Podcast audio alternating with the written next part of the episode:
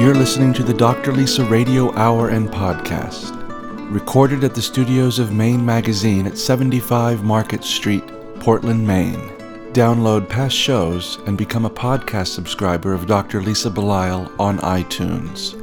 See the Dr. Lisa website or Facebook page for details. Here are some highlights from this week's program. I have always seen current events with a sort of historical dimension. I've always been interested in the past behind the now. We're staggering blindly towards what end? We know not. And we're dragging this history behind us like gauzy roots of a plant. Half the time we're not even paying attention to what's behind us. We sure don't know where we're going. That's part of being human, kind of fun and dangerous and spooky, but it's deeply what we are. People really want to live in Maine. Maine is the filter that makes my job so rewarding and really, in a guilty way, very easy because I feel oftentimes like the lucky dope that gets to turn the lens on what's happening out there. We have a circle, a community that has risen up around these magazines to support them. We have readers who say it's theirs. That means the world to me. It's incredibly gratifying to be doing this work. Absolutely, yes. The Dr. Lisa Radio Hour and Podcast is made possible with the support of the following generous sponsors Maine Magazine, Marcy Booth of Booth, Maine, Apothecary by Design, Premier Sports Health, a division of Black Bear Medical, Dr. John Herzog of Orthopedic Specialists, Mike LePage and Beth Franklin of Remax Heritage, Ted Carter Inspired Landscapes, and Tom Shepard of Shepherd Financial. This is Dr. Lisa Belisle, and you are listening to the Dr. Lisa Radio Hour and Podcast, show number 99, Feeding the Soul, airing for the first time on Sunday, August 4th, 2013. Our guests today include Peter Behrens, author of The Law of Dreams and The O'Briens, and Susan Grisanti, editor in chief of Maine Magazine and Maine Home and Design Magazine. What is it that we are hungering for? My grandmother's parents came to the United States during one of Ireland's great famines. They settled in Boston along with many other immigrants from that country. Their family, my family, experienced very real poverty associated with very real physical hunger. They journeyed to a new land so that they might feed themselves. Many of us find ourselves journeying for that same reason. We wander purposefully so that we may feed our souls. It could be argued that, in the absence of famine, true hunger is obsolete. But the desire for nourishment takes many forms. Vietnamese monk Thich Nhat Hanh suggests that Americans are like hungry ghosts, seeking spiritual nourishment in a land of relative abundance. Sometimes we don't realize how spiritually starved we are. We seek to feed our bodies rather than our ravenous souls. Once we recognize that our souls are in need of replenishment, we can feed ourselves with that which we actually need. Our life's journey becomes a joyful excursion, celebrating the bounty of our surroundings, rather than an attempt to escape the scarcity we once heard knocking at our door, like the scarcity of the Irish famine experienced by my great grandparents and so many others like them before and since.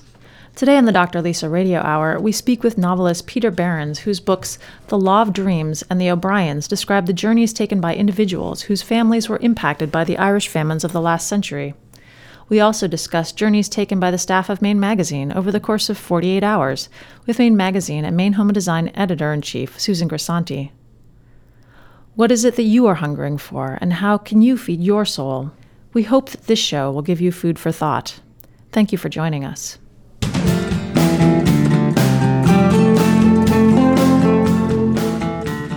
It's always my great pleasure to meet the people who write the books that I love to read. And last fall, I read the books The O'Briens the, and The Law of Dreams. And I said, Oh my goodness, I have to meet this guy. And I realized he lives in Maine. How fortunate am I? So today we have in our studio Peter Behrens, who is the author of The O'Briens, The Law of Dreams, and also of Night Driving. Thank you for coming in and talking to us today. Oh, thank you for having me, Lisa. It's fun to do something in Maine, not have to travel. Yeah, well, you've been all over the place. Most recently, I think you spent some time in the Netherlands. Yeah, I had a fellowship at the Netherlands Institute for Advanced Study, which sounds very tedious, but it was actually fabulous. Six months to just work and write, and the whole family lived over there. It was great.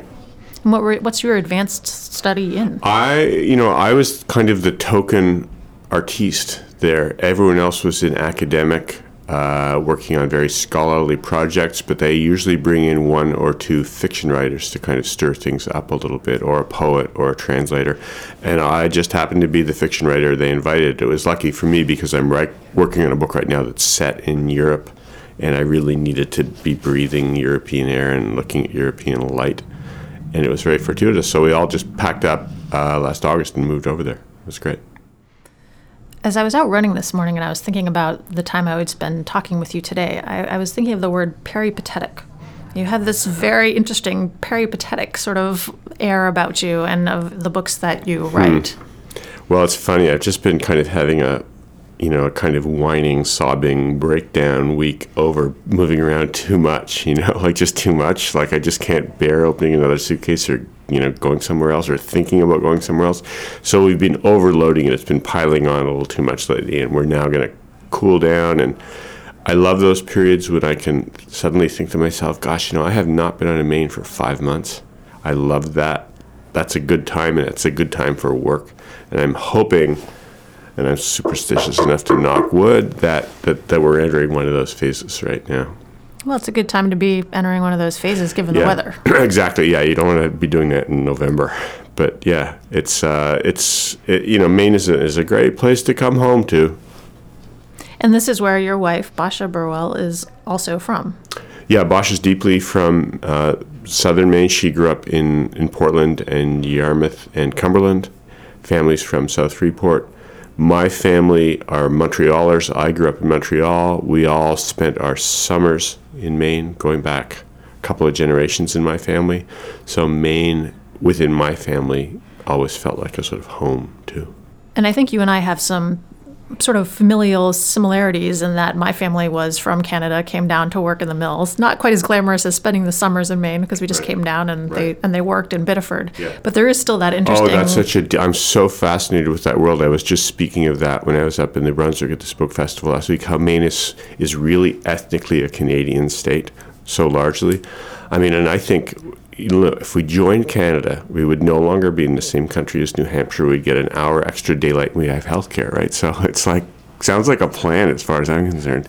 You know, Maine is, uh, is ethnically deeply Canadian. I mean, many people came down from Quebec and from L'Acadie to work in the textile mills, so the river valleys are very largely French Canadian in Maine. And in the coast, when you talk to anybody in the fishing industry, if you're a Canadian, you will always be told right away that, oh, my grandmother's from Prince Edward Island or Newfoundland or Nova Scotia.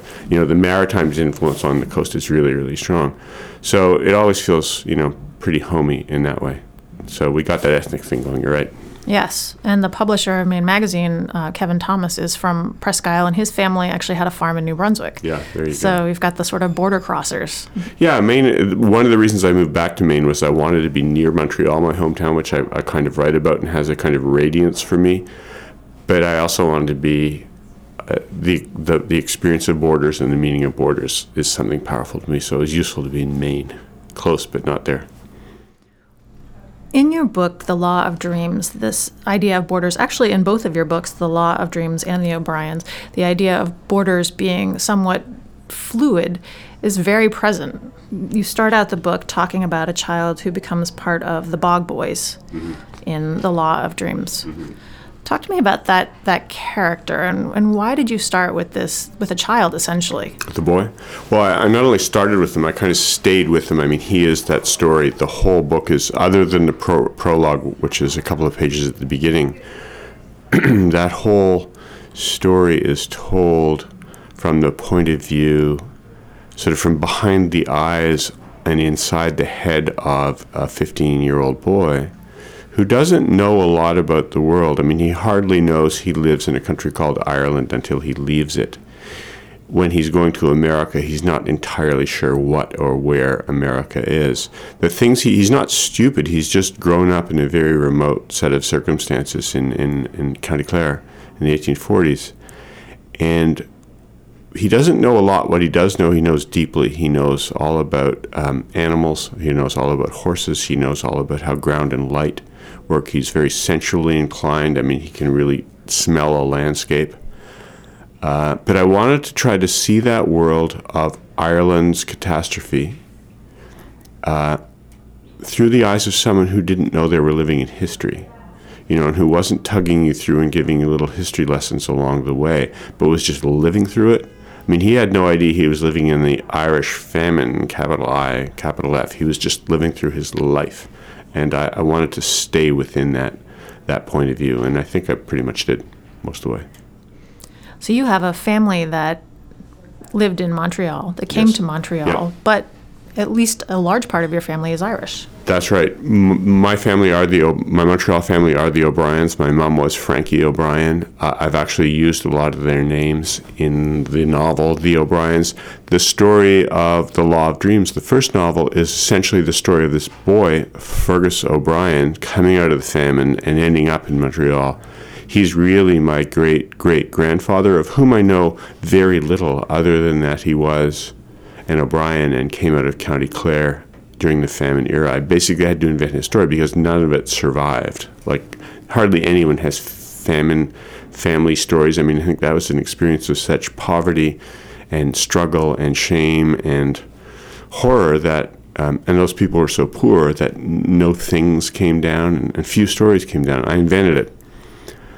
The second book, The O'Briens, is is a fiction deeply, but it's it's also to a considerable degree based on my own family, the O'Briens. Uh, they're the inspiration for some of the characters, and there are events in kind of family lore, family mythology that that become significant events within the book, which I have to repeat is also a novel. You know, I made a lot of it up. Which you told me on the phone became easier to write once the people that were kind of connected really intimately to the story passed away. Yeah, um, you know, my mother's generation, uh, you know, particularly in Canada, but I think in the United States as well, um, you know, they're private people, you know, and uh, and there were things within the family that, you know, to them needed to stay within the family. It's tough having a writer, you know, a novelist in your family because you seize onto those events of which you you only know from one perspective or one dimension. And you know you turn them into scenes you turn them into chapters you turn them into stories.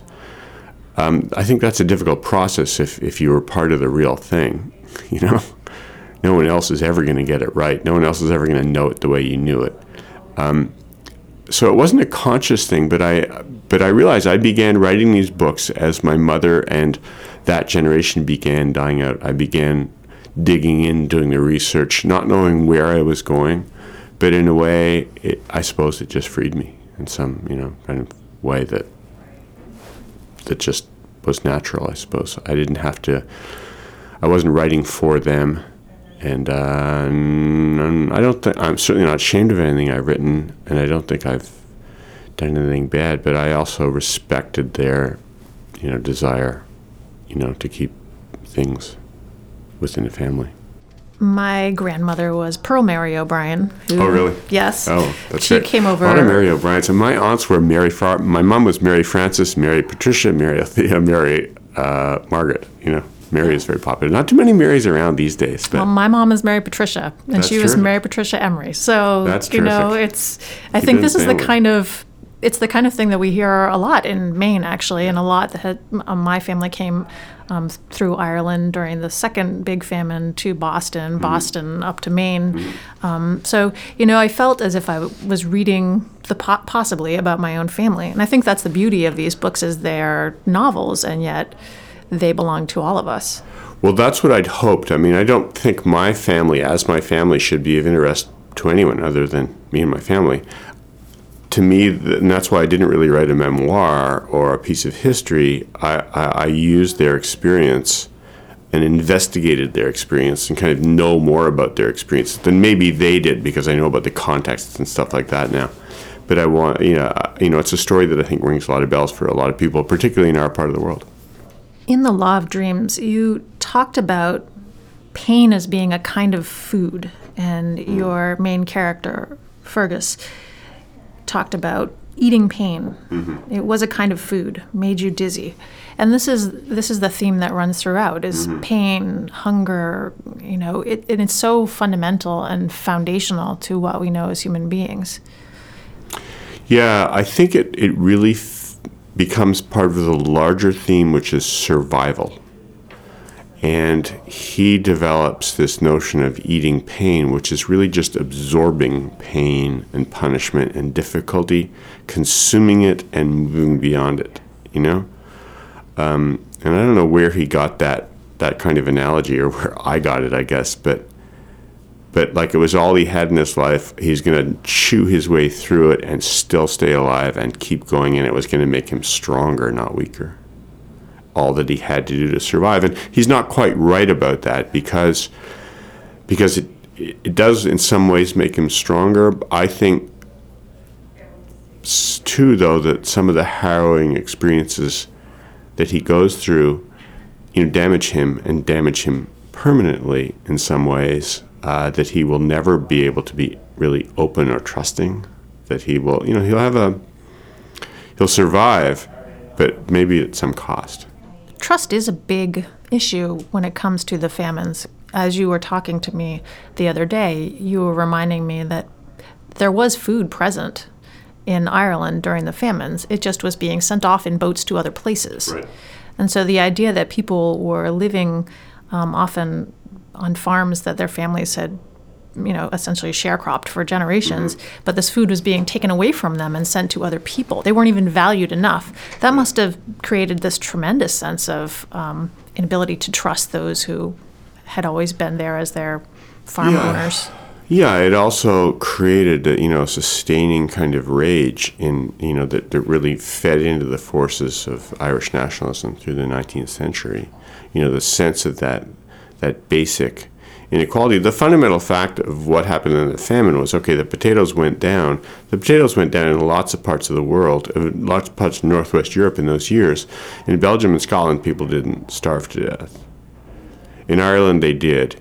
And there's a complicated set of reasons why, but they all finally come back to the notion of Ireland really being a captive nation, and decisions on the Irish economy and the structure of land holding in Ireland were made not in Ireland, but elsewhere, you know, by people who really fundamentally did not have the interests of the Irish people closest to their hearts.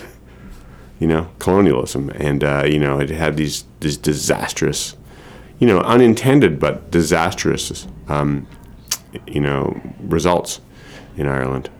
We'll return to our program in a moment. On the Dr. Lisa Radio Hour and podcast, we've long understood the important link between health and wealth. Here to speak more on the subject is Tom Shepard of Shepard Financial. The first tool we used to get what we wanted was to cry. The first thing we used to make others feel good was to smile. Born into a world of complete dependence, we eventually find our voice and begin to talk about independence. Over time, we learn to do for ourselves while the support gets slowly taken away. Or so we think. I've always been struck by the disconnect of a life that is benchmarked against time instead of experience. Our currency is not the time that goes by, never to return, but instead the relationships, connections, skills, money, resources, and knowledge that builds a foundation underneath us that can't be destroyed. We may be learning to live on our own, but it should never be the goal of living alone. So if you need something, cry out. And if you have something to give, let the world know with a, with a smile. You may have many ways to trade for more value in the world, but if you're having trouble seeing it, then send us an email to info at shepherdfinancialmaine.com. Securities offered through LPL Financial, member FINRA SIPC. Investment advice offered through Flagship Harbor Advisors, a registered investment advisor. Flagship Harbor Advisors and Shepherd Financial are separate entities from LPL Financial. There was a time when the apothecary was a place where you could get safe, reliable medicines, carefully prepared by experienced professionals, coupled with care and attention focused on you and your unique health concerns. Apothecary by Design is built around the forgotten notion that you don't just need your prescriptions filled, you need attention advice, and individualized care. Visit their website, apothecarybydesign.com, or drop by the store at 84 Marginal Way in Portland and experience pharmacy care the way it was meant to be. You were recently asked to be on a panel that was discussing the Irish famine. So this is something that is still very much alive in um, the culture. It's very alive in Irish culture. I was made aware of that when I was in Ireland doing some research uh, a long time ago, mid 90s. And I woke up in my hotel room in Dublin, clock radio in on, and there was a story that had just come out in the Western media about a famine that had been happening in Ethiopia. The famine had been going on for quite a while, but I think the situation was that some big news media people had just gotten in there. And suddenly, and some of our listeners may remember that particular famine, it was everywhere. Imi- horrifying images in, in magazines and on television, and a lot of stories. In Ireland, I mean, in Dublin, the next morning there were kids on every corner with cans collecting money for the famine victims. The president of Ireland flew to the United Nations a few weeks later to address the United Nations on behalf of the famine victims. The whole country, you could just see famine touched a raw nerve still in Ireland, you know? And the whole country was this nervous, in this nervous Twitter about this famine. So you could see that memory is, is scored pretty deep in Irish ways of being. And, and the Irish, to their credit, you know, a large part of their foreign policy has to do with um, you know, alleviating famine in, in other parts of the world, you know, and alleviating the direst effects of, of poverty. I mean, they're, they're a small country, but they more than pull their weight in some of those global forums like that. It's impressive. And it's, I think, because of their own experience. Famine as a notion is not new. It's been around for, well, as long as we've had people on the earth and the need to eat, which is always, and it continues. I mean, we are still having problems with famine in various parts of the world. Mm-hmm. Because you've written this story, has this impacted the way that you have um, moved forward in your life and viewed current events? I have always, uh, f- you know, seen current events with a sort of historical dimension. I've always been interested in the past behind the now, you know. And yes, uh, knowing what I know about Ireland, uh, you know, I what here's the way it really worked was that I when I was looking at contemporary events and contemporary famines in parts of the world like East Africa, um, you know, or West Africa and Sierra Leone, I saw what was going on in those cultures and societies and cities and towns and countrysides was probably uh, very similar to things in Ireland that would have been happening in the 1840s that weren't really noticed or written about, you know. Uh, what was happening to the kids who were there was no social net in Ireland in the 1840s in rural Western Ireland. What was happening to the kids of these families that were the parents were starving to death, you know, or dying of, of dysentery, or dying, uh, or, or or just leaving everything, leaving their homes. Um, that stuff never got written about. I, I began to get a sense of what was happening when I when I when I looked into you know the famine experiences in other parts of the world. Particularly one morning, I had a when I saw a picture of a kid in Sierra Leone walking down Main Street in a town, eleven year old boy, African boy, wearing camo fatigues and carrying an automatic rifle over his shoulder, and I thought, oh, that's what happens when societies break down because of famine. You know, kids are are abandoned. Kids do what they need to do to survive kids form gangs, kid join, kids join armies. And I thought, I know that was happening in Ireland.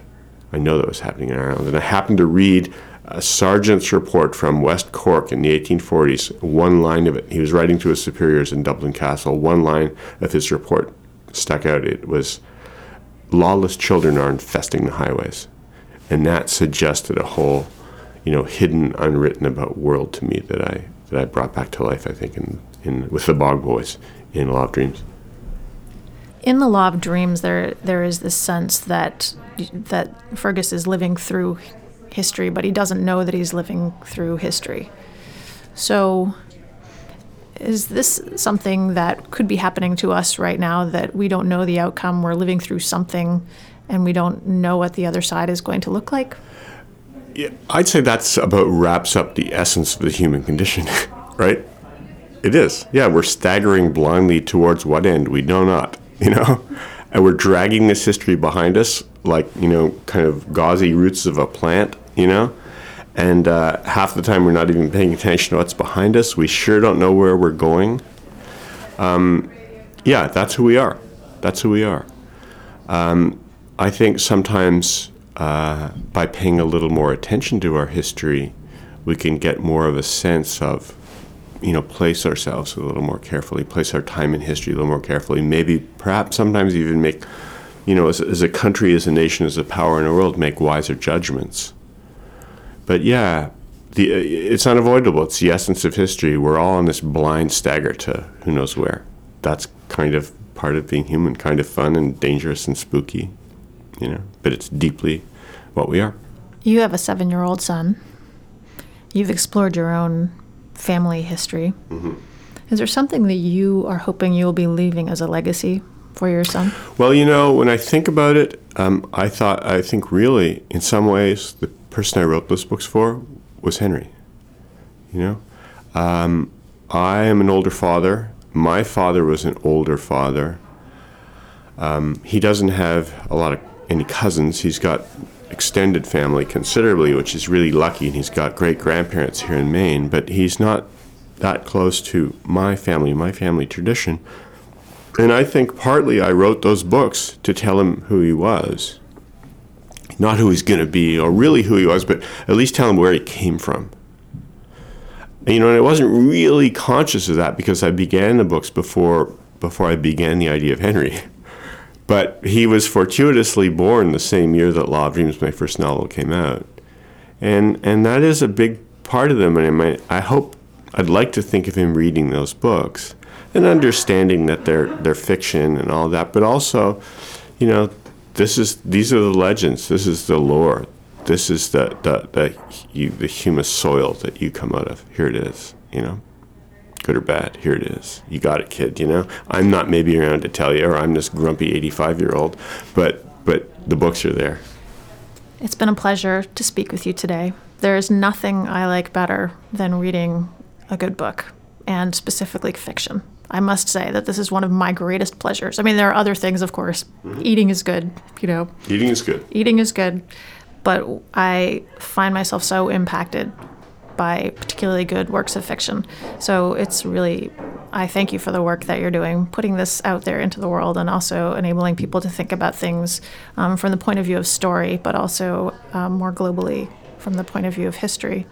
Well, we've been speaking with Peter Behrens, who is the author of The O'Briens, The Law of Dreams, and Night Driving, and who lives with his wife, Basha Burwell, and his son, Henry, here in Maine.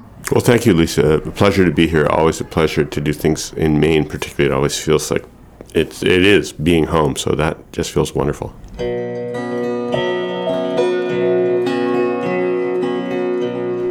We on the Dr. Lisa Radio Hour and podcast hope that our listeners enjoy their own work lives to the same extent we do, and fully embrace every day. As a physician and small business owner, I rely on Marcy Booth from Booth, Maine, to help me with my own business and to help me live my own life fully. Here are a few thoughts from Marcy. I have to admit, I feel very fortunate.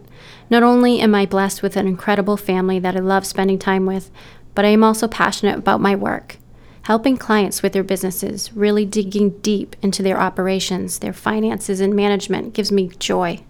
It feeds me and reinforces one important life rule. If you don't love what you do, if it doesn't give you satisfaction and a sense of contribution or accomplishment, then why do you do it? Find what it is that excites you, and whatever you do in life or work or play, do it with intensity and passion. The so called work life balance you hear so much about won't ever be there until you find joy and happiness in your personal and work life. That's called balance. It's also called living your life, doing what you're good at, and enjoying every moment along the way. I'm Marcy Booth. Let's talk about the changes you need boothmaine.com. This segment of the Dr. Lisa Radio Hour and Podcast is brought to you by the following generous sponsors Mike LePage and Beth Franklin of Remax Heritage in Yarmouth, Maine. Honesty and integrity can take you home. With Remax Heritage, it's your move. Learn more at rheritage.com. Using recycled sails collected from sailors and sailing communities around the world, Seabags designs and manufactures bags, totes and accessories in Maine on Portland's working waterfront. From the best selling classic Navy Anchor tote to fresh new designs, Seabags offers retired sails another life by turning them into handmade, one of a kind nautical inspired pieces. Please visit the Seabags store in Portland or Freeport or go to www.seabags.com to browse their unique collection.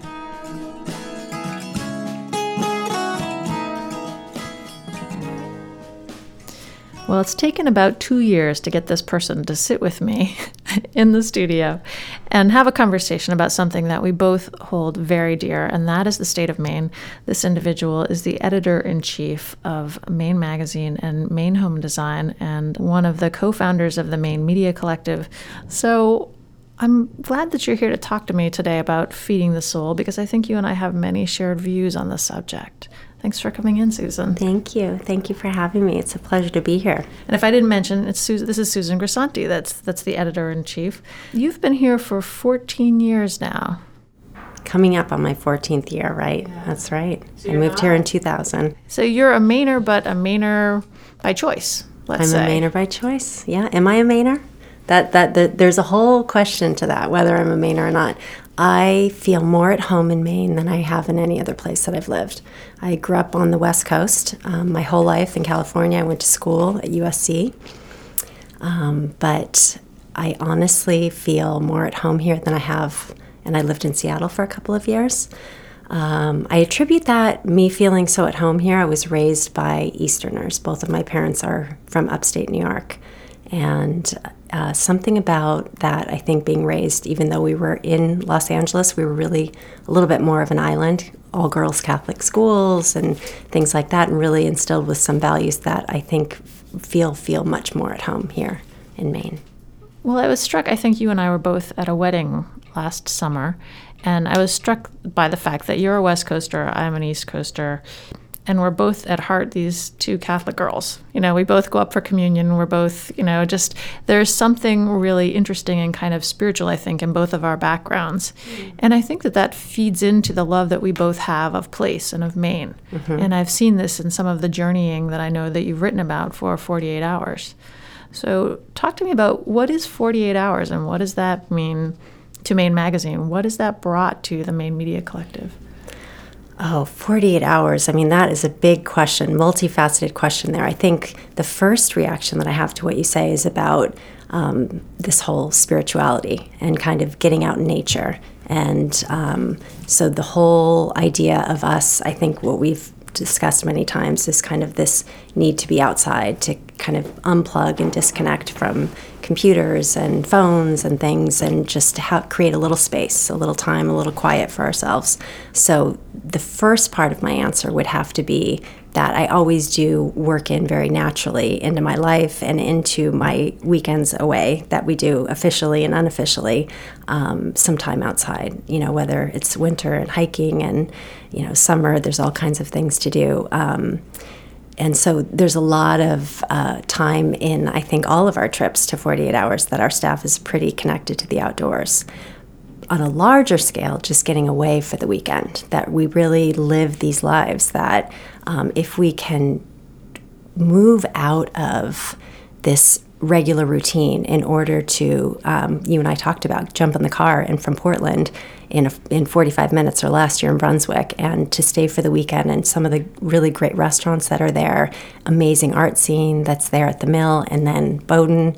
Um, and I talked about the, that town being bookended by, you know, the mill on one end and the university on the other, and uh, how lovely to be kind of in all the culture on that main street in between. Uh, the idea of really just enjoying the weekend and kind of not having a schedule and following your nose and it's been super gratifying to me to have the question, which was I always used to joke. The number one question was, "Where do I go and eat?"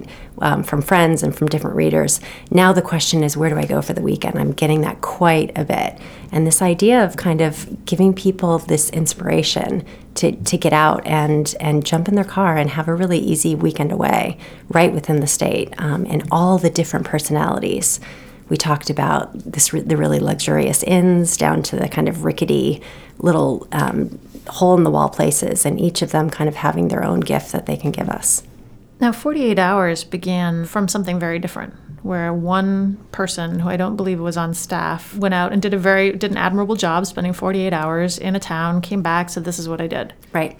But it really progressed from there.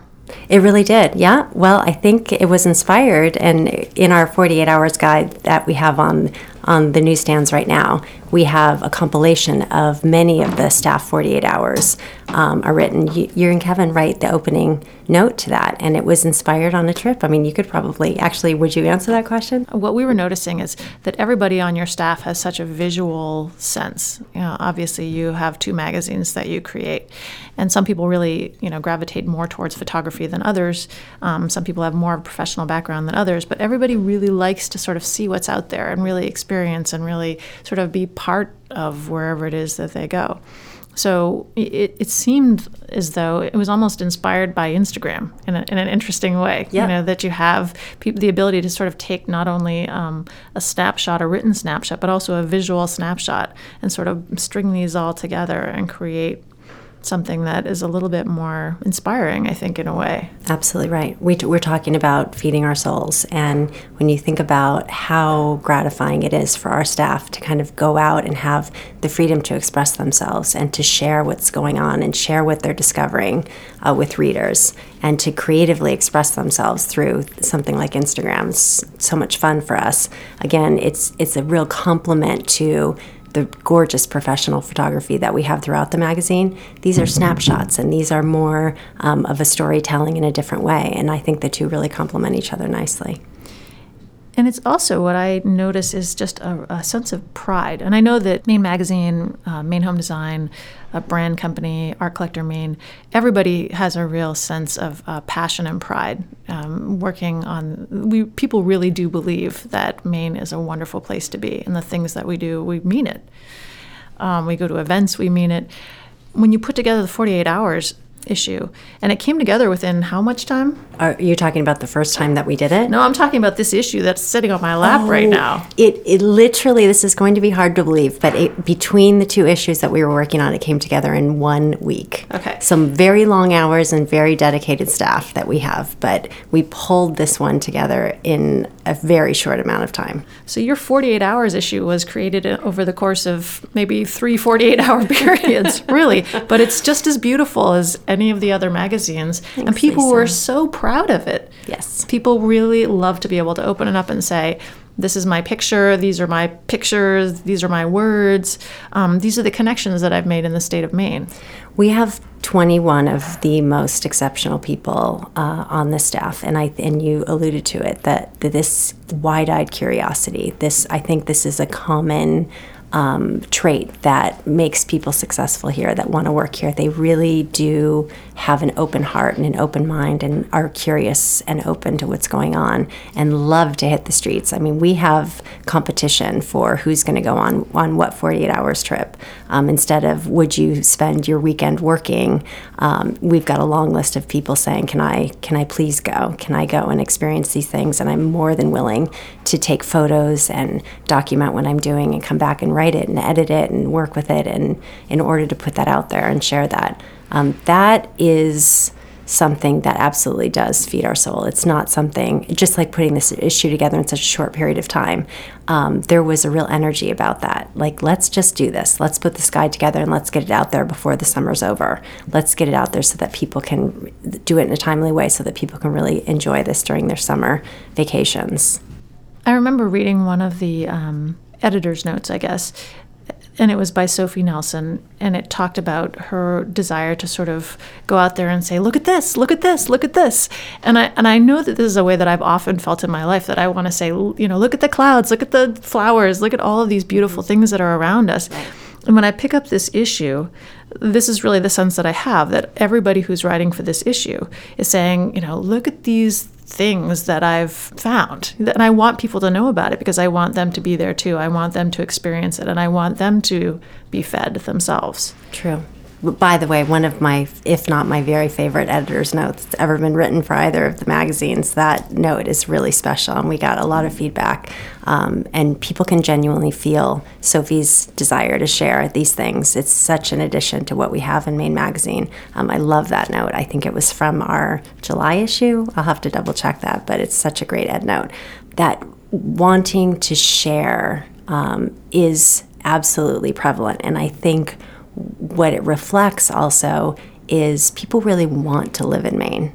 It, you know, when you choose, I always say that the stories that we create in Maine Home and Design and Maine Magazine, Maine is the filter that makes um, my job so rewarding and really kind of, in a guilty way, very easy because I feel oftentimes like the lucky dope that gets to turn the lens on what's happening out there. Um, it is it is a place that is hard enough in certain ways to make it really interesting. Like, why would you, why do you want to build that house here when there's climates that are easier and nicer to deal with than here? Um, and a number of other reasons that um, it really makes it an interesting choice for people. There is a passion, not just in the staff of this magazine that wants to share these stories with people, but with the audience that is tied to Maine. There's something there. There's this interesting thing that makes all that we do just that much more interesting. The other thing that I noticed is exactly what you've said that because you're out there connecting with other people who choose to live in Maine, there's just this sort of heightened enthusiasm often. And there's such creative people that live here and the connections that are made. I mean, I'm constantly amazed. And I go to many events with you and see um, all of the people that you connect with. And that's another thing that, that feeds your soul mm-hmm. is these relationships that you've built up with the people in Maine. And it's almost hard for me to believe that you've only lived here 14 years. Mm. Yeah, it's a very good thing. I, I, I, I, couldn't agree more. It is incredibly gratifying to meet uh, the folks that we work with. I think um, I, am thinking also of the people that we meet on our travels. Um, short connections, long connections. We have a circle, a community that has um, kind of risen up around these magazines to support them. We have people that really take pride, uh, readers who say it's theirs. Um, that means the world to me. I, I, think that that has so much to do with the kind of um, energy and and success that we've had with the publications is the people that kind of rise up around it, our readers and our community. Um, it's incredibly gratifying uh, to be doing this work. Absolutely, yes. The goal of the Dr. Lisa Radio Hour is to help make connections between the health of the individual and the health of the community. The goal of Ted Carter Inspired Landscapes is to deepen our appreciation for the natural world. Here to speak with us today is Ted Carter. One of the things that we all think about as we get older and we age is we want to make a difference in the world. We want to, we reach the calling part of our life. We start with a job, and we go into a career, and then we move into our calling years.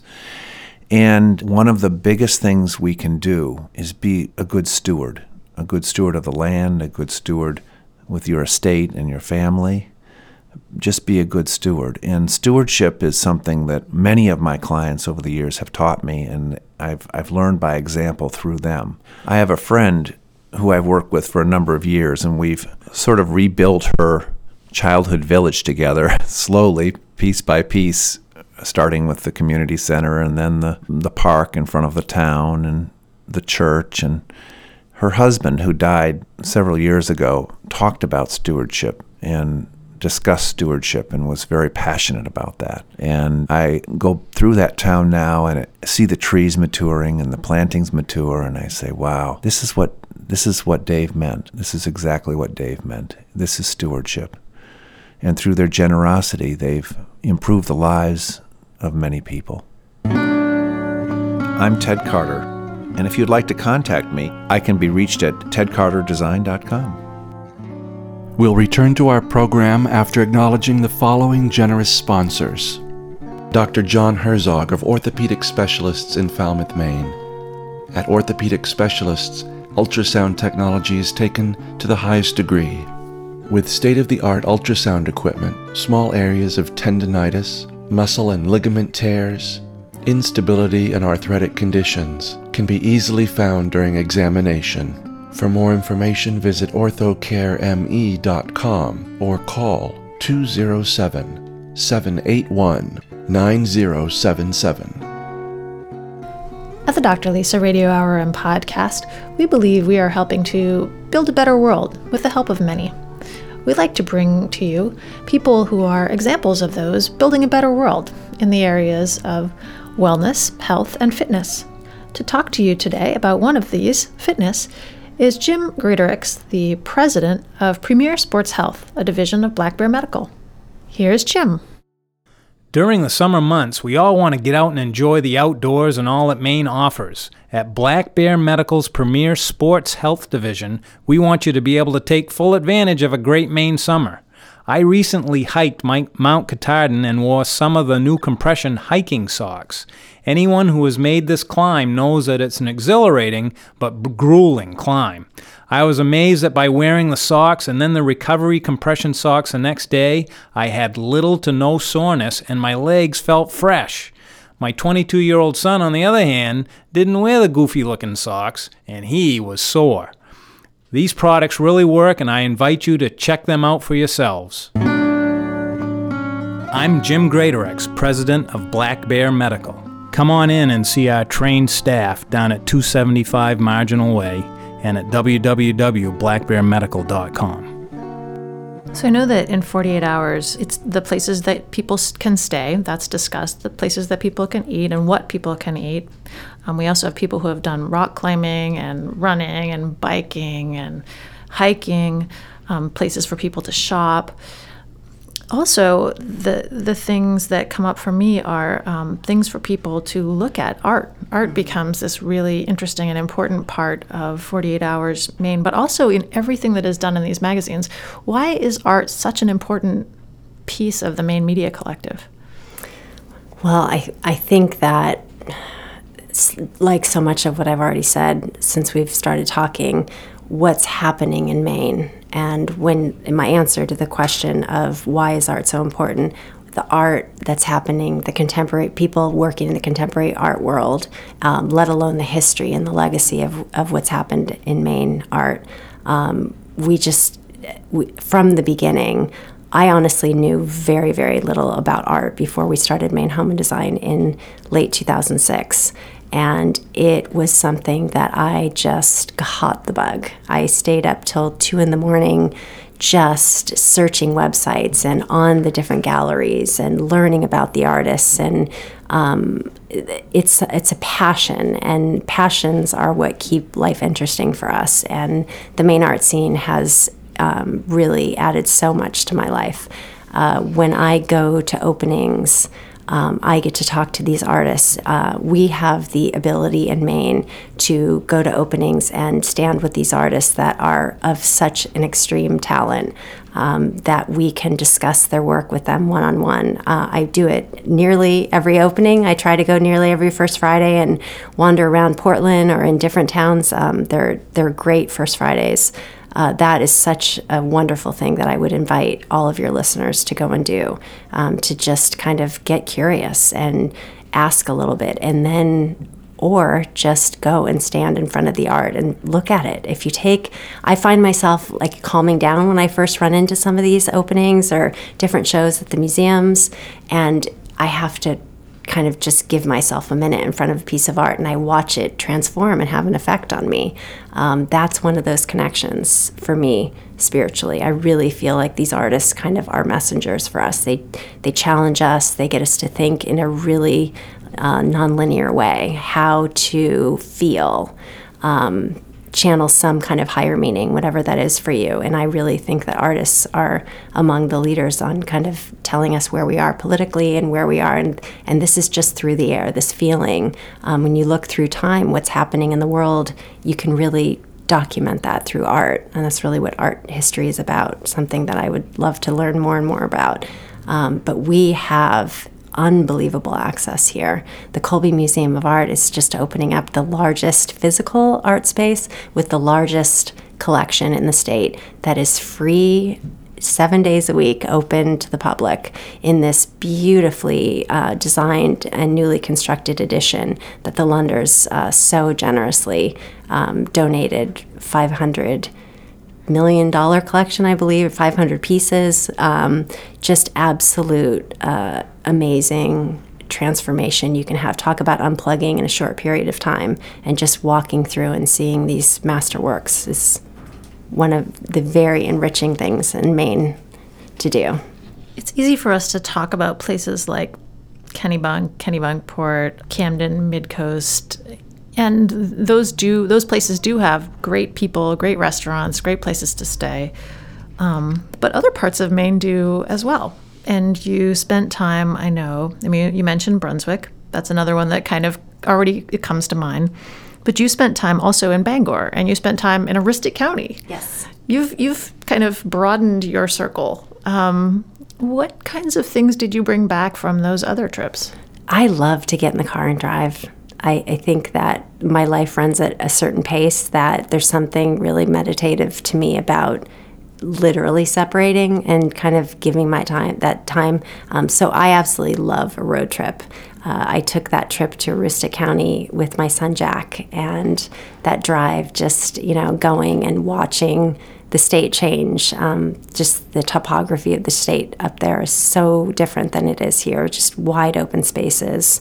Um, such natural beauty all around us. All those different personalities, all those different places are again, I'm going to go to like these really posh, some of these beds you sink into, but some of the more interesting experiences come from these more unexpected places that really get us to kind of feel differently and think differently and come back to maybe the comforts of home um, in a renewed way. What do you remember most about Aroostook County? The thing I remember the most were the people, without question. Uh, there is a sense of of interdependence among them. There's a sense of community. I talk about in the story going out with the groomers uh, that go out and groom the uh, snowmobiling trails. This is, you know, the huge volunteer base um, of, of organization, and and then those few that that really do this work uh, to create.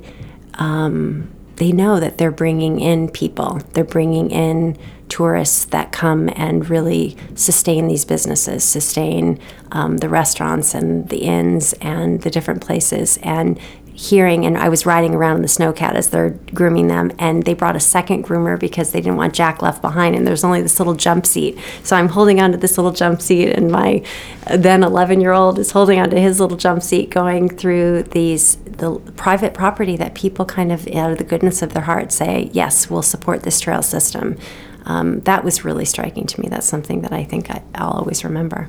The cover of your 48 Hours issue, which I believe is out now, is antique board. automobile, right? An antique yeah. automobile. Yeah. With it looks like either um, a surfboard or possibly a paddleboard on the top. Right. But it all just screams adventure. Yeah. And yet, and it says your adventure awaits. Mm-hmm. And yet, Maine is also simultaneously the place where we adventure and where we lay our heads down it's a, it's an interesting thing. I mean, we have means Everybody has family camps, or they have these places that they've become sacred spaces almost, mm.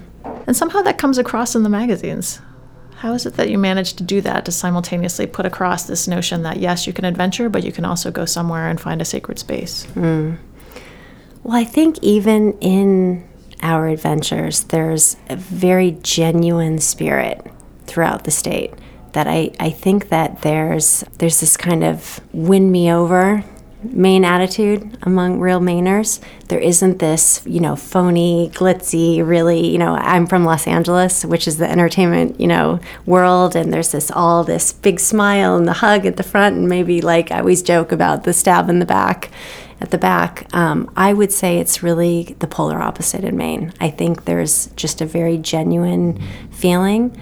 Um, about even adventuring here. And so I think that the really the two go hand in hand that we can be at home and really feel like there's a genuine experience and there's adventure and fun and then there's work. I mean, work is maybe this best way that, that I have found um, to happiness is through a little bit of discomfort.